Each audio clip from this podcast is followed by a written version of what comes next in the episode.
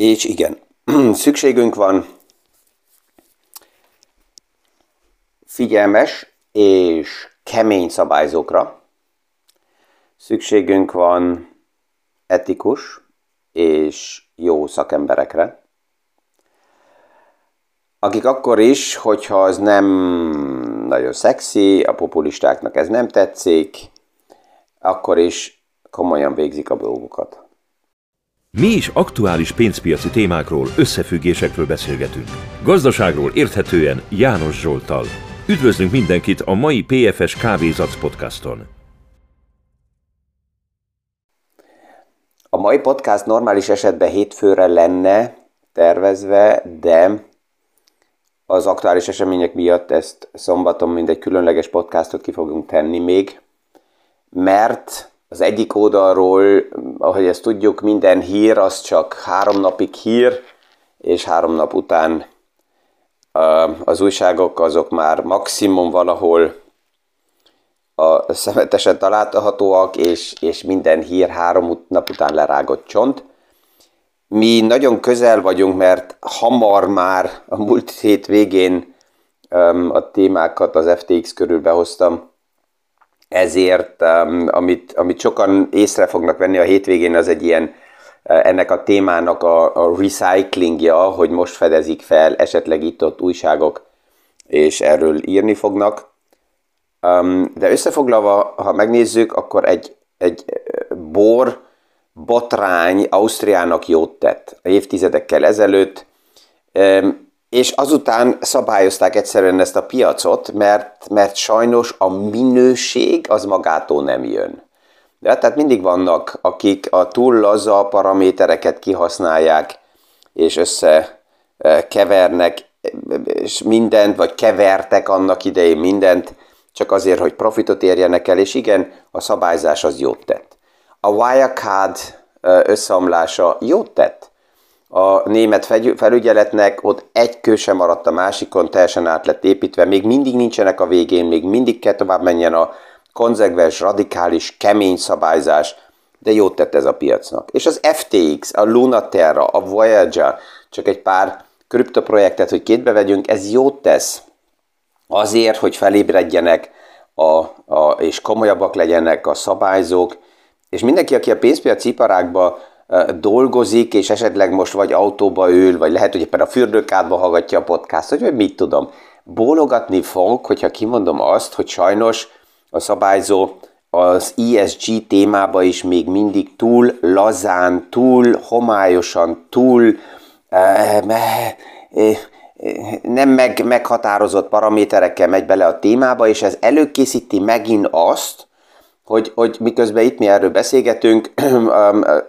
kreatív fejek gondolkoznak azon, hogy hol vannak a kibúvó lehetőségek, hol lehet kihasználni az egész rendszert, és az, aki korrekten dolgozik, az csak néz ki a fejéből, és hülyén érzi magát.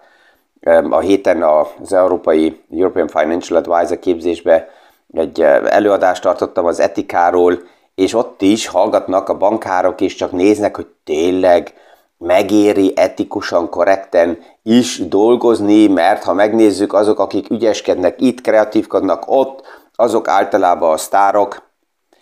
Um, itt, itt, még, itt még sok minden fog és kell változni, és, és sajnos ezekhez hozzatartoznak a botrányok is. A kérdés mindig az, hogy minden botrányba bele kell szaladni, és kinek sikerül kívülről figyelni dolgokat. Um, van olyan hang is, hogy azt mondják, hogy ez most a vége a kriptovilágnak, és um, um, le fog az egész tűnni. Ezt nem így látom. Um, inkább az fog történni, ami, ami minden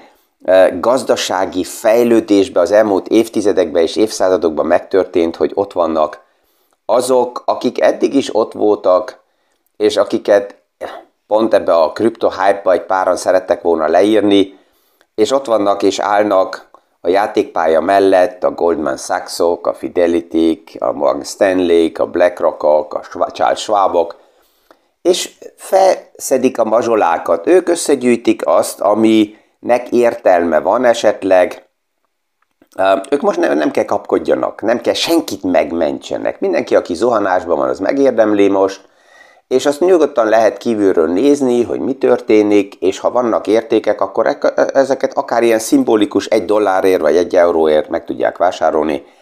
Nekik megvannak a struktúrák, megvan a pénz, megvan a nagyságrend, megvan a know-how, megvan a, a, a tapasztalat, hogy a szabályzóval hogy kell dolgozni. Tehát az egész témában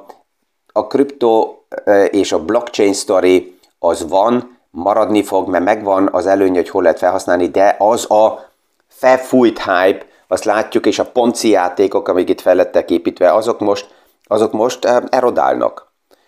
És ha arról is beszéltünk az elmúlt napokban, és néha itt megjelennek hírek, hogy akkor ez egy Lehman event, nagyon erősen a kriptovilágot az érinti, a Lehman event, tehát ami a kriptovilágon belül van, azra azt lehet mondani, hogy ez biztos az,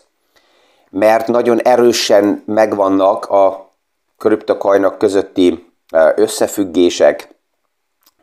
Samuel Bankman-Fried tegnap legalább végre bevallotta, vagy kimondta, hogy 8 milliárd dollár hiány van, és aktuálisan nagyon hamar 4 milliárd dollárra lenne szüksége neki, hogy, hogy ki tudja fizetni az aktuális kötelességeket, hogy ez sikerül-e vagy nem, we will see, de most már persze, hogy ott van a Justice Minisztérium, ott van a CFTC, a felügyelet is, és szétszednek mindent, és megnézik, hogy akkor valójában mire lettek a pénzek felhasználva. És az is lassan már szivárok ki, hogy um, um, az FTX az ügyfelek pénzeit nem mind csak arra használta fel, amire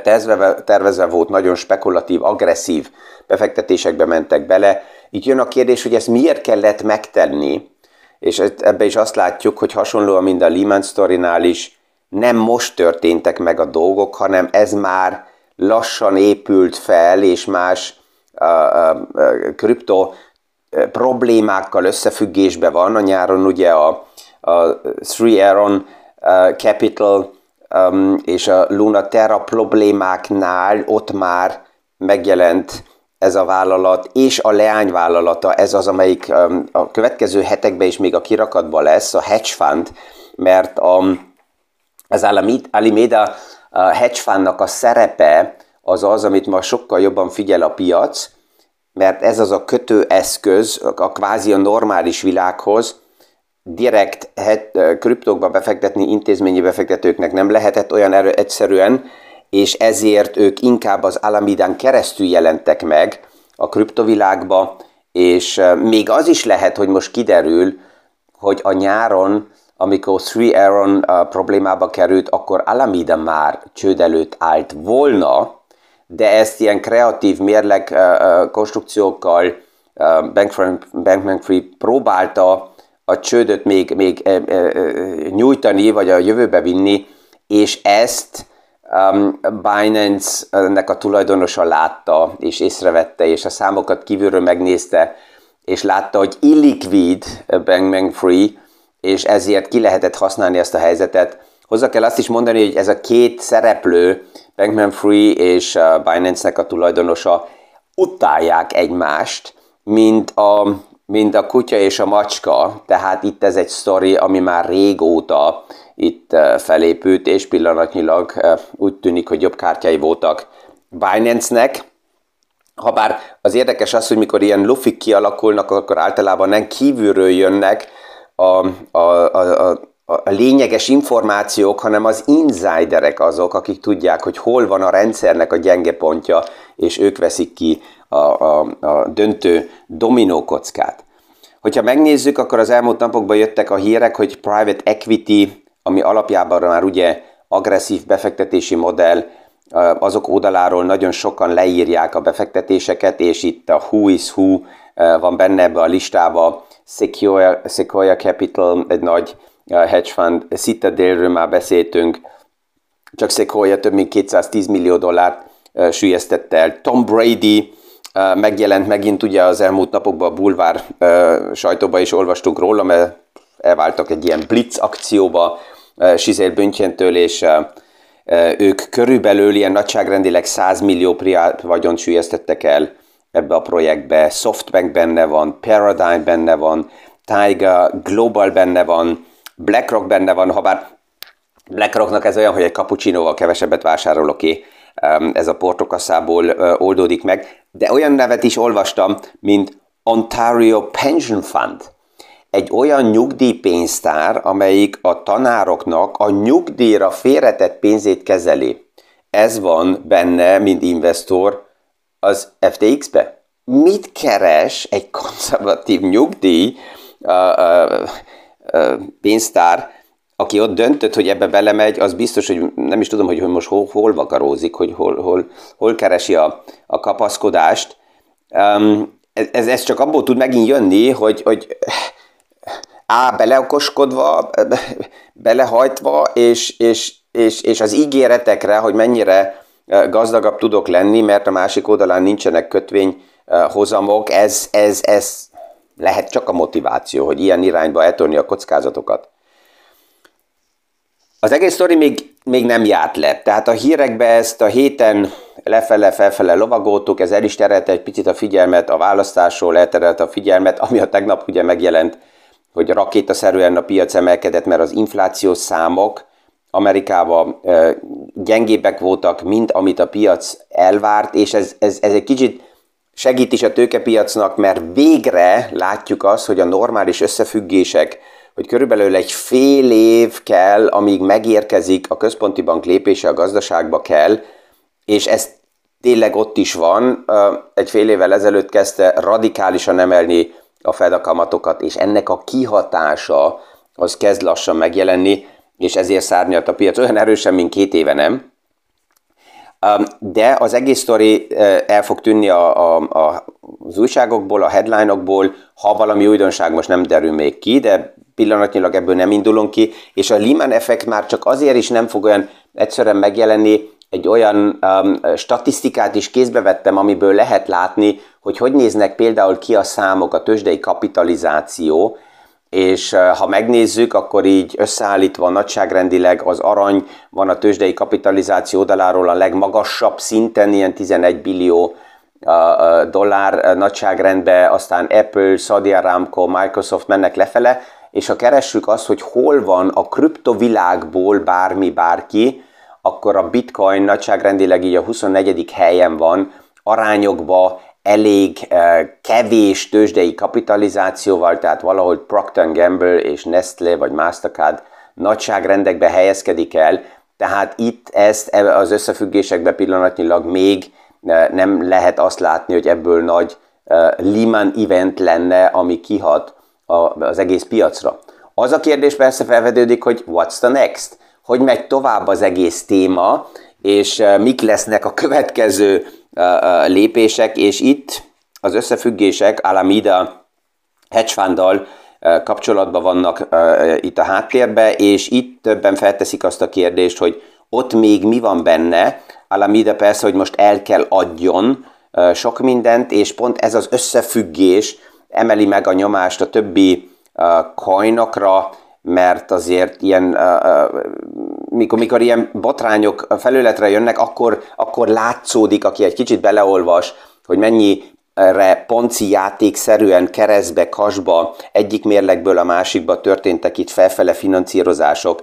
és hogy mennyit kell ezekből eladni, és milyen gyorsasággal, ennek lesz majd a kihatása egy Tederre, egy, egy Solánára, egy, egy egy Bitcoinra, tehát minden, ami ebbe a témakörbe mozdulni fog, és a kérdés az, hogy hol vannak azoknak, akik befektetők, mint például Michael Saylor is, aki nagy szereplő az egész témában, hol vannak a, a margin call határok, tehát mikor kerülnek olyan helyzetbe, hogy kell eladni. A végén, ha így próbáljuk az aktuális státuszkót összefoglalni, akkor mi marad? Egy marad, hogy a felügyelet és az intellektuális befektetési házak azok vesztettek ebből a játékból, vagy ebbe a játékba, mert jogosan fel kell tenni azt a kérdést, hogy ha most az derül ki, és azt látják, hogy állítólag most látszik, hogy ügyfélpénzek nem helyesek voltak használva, és lyukak vannak az FTX-nek a mérlegébe, akkor eddig hol voltak azok, akik akik ezeket a könyveket megnézték, hol voltak a, a, a, a könyvvizsgálók, akik megfelelő hozzáállással és higgadt etikai e, megközelítéssel nézik meg a bizniszmodelleket. Hol volt a szabályzó? E, hol voltak az elemzők a nagy private equity cégeknél? Ezek mind vakok voltak? Vagy bebeszélték maguknak, hogy, hogy e, minden jó lesz, és csak imádkoztak, hogy ú, ez ne vegye senki észre, vagy, vagy még tényleg annyira korruptak, hogy meg lehet őket venni? Tehát ezek jogos kérdések, amik jönni fognak, és itt nem csak egy cég, hanem több, több, több a háttérben levő fej kell füstöljön. Még csak az év elején, ha megnézzük, akkor a nagy uh, uh, befektetőházak Softbank az élen az FTX-et 32 milliárd dollár értékre uh, uh, mérték fel, és gondolkoztak azon, hogy milyen részesedésekbe menjek bele. Ez emlékeztet a WeWork sztorira, ami ugyanúgy két évvel ezelőtt így mind a füst, psz, mind a szalma láng eltűnt, még meleg nélkül is, 36 milliárddal értékelték az év elején a Specs konstrukciót, azután a tőzsdére szerették volna vinni, és a végén ott is nullába elfüstölt minden. Tehát ez az, ami megmarad az egészből, és ez oda is vezet, hogy persze, hogy a pénzpiaci iparágnak érdeke közösen is akár az egész témát á megoldani, de jó, hogyha ott van a felügyelet, jó, hogyha ott van a, a, a, a Justizminisztérium, és, és keresik, és fúrják tovább is, hogy ki kell még ezekből a témákból konzenzuációja kimenjen. És hát sajnos fárasztó visszamenni oda, hogy portfóliókat, vagyonkezeléseket nem kell csodákra felépíteni, és szerencsejátékra, és hozamígéretekre, és keressük a tutitnál. Nézzük meg, hogy alapjában hogy működik a, a, az aktuális e, e, rendszerünk, mik a paraméterek, amiket nyugodtan el lehet fogadni, és erre lehet, hogy néha konzervatívan, lehet, hogy néha unalmasan, lehet, hogy néha lassan, de erre felépíteni egyszerűen a normális portfólió felépítését. És hát még itt utolsó gondolatként persze, hogy a héten volt egy dolog még, így mellék sztoriként a választás, ez mutatta azt, hogy na ja, így, így legalábbis a középréteg nem a radikálisok, mert azok, akik radikális Trump rajongók, azok, azokkal mindegy, hogy mi történik Trump oldaláról, ők mindig választani fogják, de a középréteg, amelyik konzervatív, de túl bunkókat nem akar már választani, az keresi azt, hogy hogy néz ki a világ eh, Trump után, és ez az egyik jel, ami az egész témából látható. A másik pedig, hogy a tegnapi nap ezt tisztán kimutatta, hogy az infláció eh, lassul le, ez mind olyan jel, ami a központi bankoknak megadja a lehetőséget a kamat emelést visszavenni és nem olyan erős tempóba továbbvinni. Most a valószínűsége már nagyon erős annak, hogy a következő Fed gyűlésen 0,25 és januárban, vagy az év elején, nem is januárban, hanem azt hiszem februárban lesz a következő, akkor már 0,25, és az inkább már szimbolikus lesz, ami még nem jelenti azt, hogy azután belemegyünk egyből egy kamatcsökkenési ciklusba, bár erre is már egy pár elemzőháznak van egy véleménye, hogy ez jövő év végéig akár 1,5%-kal a Fed csökkenteni fogja a kamatokat. Ezt az aktuális helyzetben még nem tudom elképzelni, hogy ez így lenne. Ennek a valószínűsége megtörténhet akkor, hogyha, és erről is egy pár szó már beszélgettünk, idővel halasztva, de ennek a radikális kamatemelésnek 2023-nak egy olyan radikális recesszió oldalát fogjuk látni, ami sokkal erősebben érinti a gazdaságot, és akkor esetleg kell lépjenek a központi bankok, de ez pillanatnyilag így a, a, a tapogazózás az üres és a sötét, sötét alagútban, mert még, még, még nem látjuk, hogy valójában milyen lesz a kihatás, ezt csak sejtjük, hogy megnézzük, hogy mekkora elbocsátásokra készülnek fel a nagy cégek, mennyire fogja ez esetleg érinteni a fogyasztót, és ahogy már egy többször mondtam, 2023-ban, amire számítok, az az, hogy nem az inflációval fogunk foglalkozni, hanem azokkal a kérdésekkel, hogy milyen a gazdasági helyzet, milyen a, a fogyasztó képessége, milyen a munkanélküliség, hogy kezelik az bizniszmodellek a magasabb kamatot, mert az megérkezik, és azt valamilyen oldalról ki kell ugye termelni. Tehát sok mindenbe kerülünk oda-vissza, hogy a nap végén életképes kell legyen minden, minden bizniszmodell. Vannak a költségek, vannak a terhelések, és kell legyen egy forgalom, ami kitermeli minimum a fix struktúrákat, és ez több kell legyen, mert nyereség is kell legyen. Nyereség nélkül nem létezik bizniszmodell. Ez teljesen tiszta, mindegy, hogy mit veszünk ma kézbe, és ezen kell mindenki saját maga is elgondolkozzon, hogy az a bizniszmodell, az a struktúra, amiben ő dolgozik, abban mennyire sikerül neki a bizniszmodellt úgy pozícionálni a 2023-24-es évben is, hogy a forgalmak stabilan az érdekelt ügyfélkörbe tudjanak tovább maradni, és mit lehet tenni a másik oldalán a költségstruktúrákkal. Tehát úgy néz ki, hogy a jövő hét se lesz uh, unalmas, ezzel kellemes hétvéget kívánok mindenkinek, amennyiben lehet nyugodt hétvéget, és örvendek, hogyha a jövő héten újra találkozunk ezen a színpadon a következő PFS Kávézac podcast alkalmából. Thank you.